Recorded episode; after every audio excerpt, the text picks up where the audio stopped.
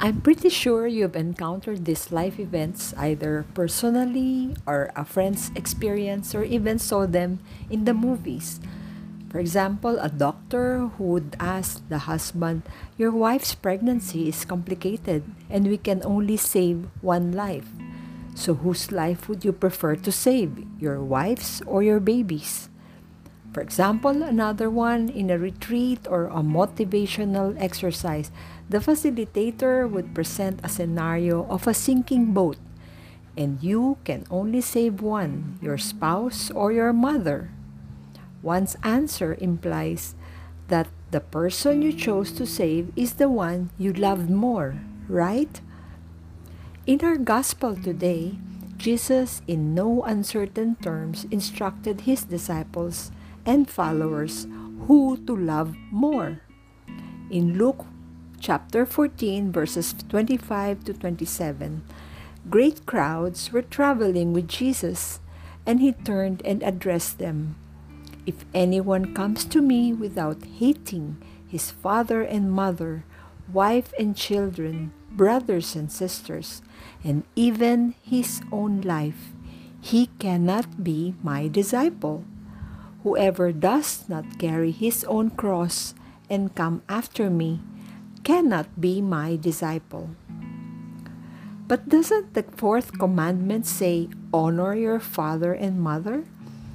Jesus can't be exaggerating. On second thought, well, maybe that is precisely his point. He didn't tell us not to love our parents, children, brothers, and sisters, but He did tell us to love Him more and above them all. It's not a command to love them less. Now I remember there are five languages of love introduced by Gary Chapman, and we might find it interesting to see what is God's love language in the first place. Review lang konti. Here are the five love languages. Number one, words of affirmation. Second, acts of service. Third, receiving gifts. Fourth, quality time. And the fifth, physical touch. So this brought me to this question Do I know how God wants to be loved? Am I loving Him in a way that He wants to be loved? So, were you able to determine which one? The verse, Love the Lord your God with all your heart, with all your soul, and with all your strength, with all your mind, comes to my head this time. Mahirap bang mahalin si God? Intense, right? With all that we are. He must be the first thought as we wake up each day and the last as we retire to bed at night. So, what love language is that? Quality time?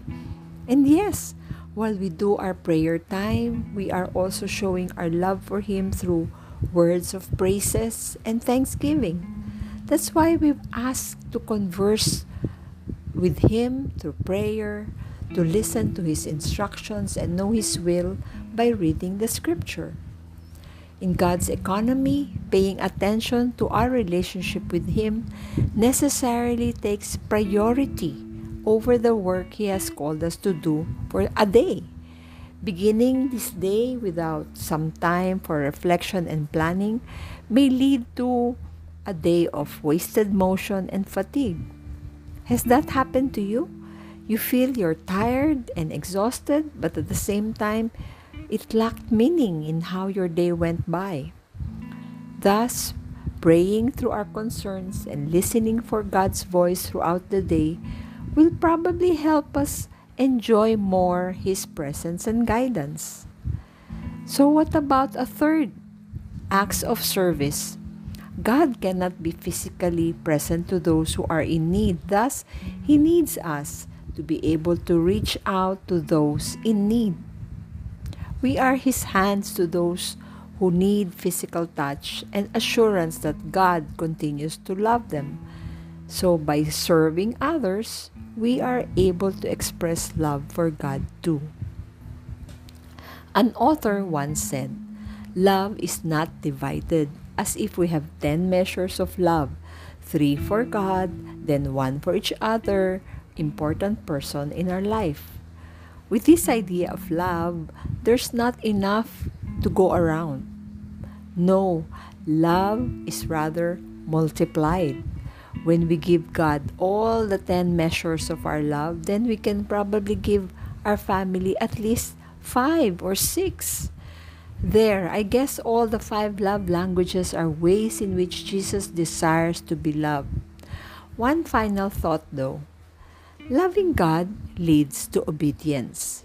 Jesus said, If you love me, you will obey what I command.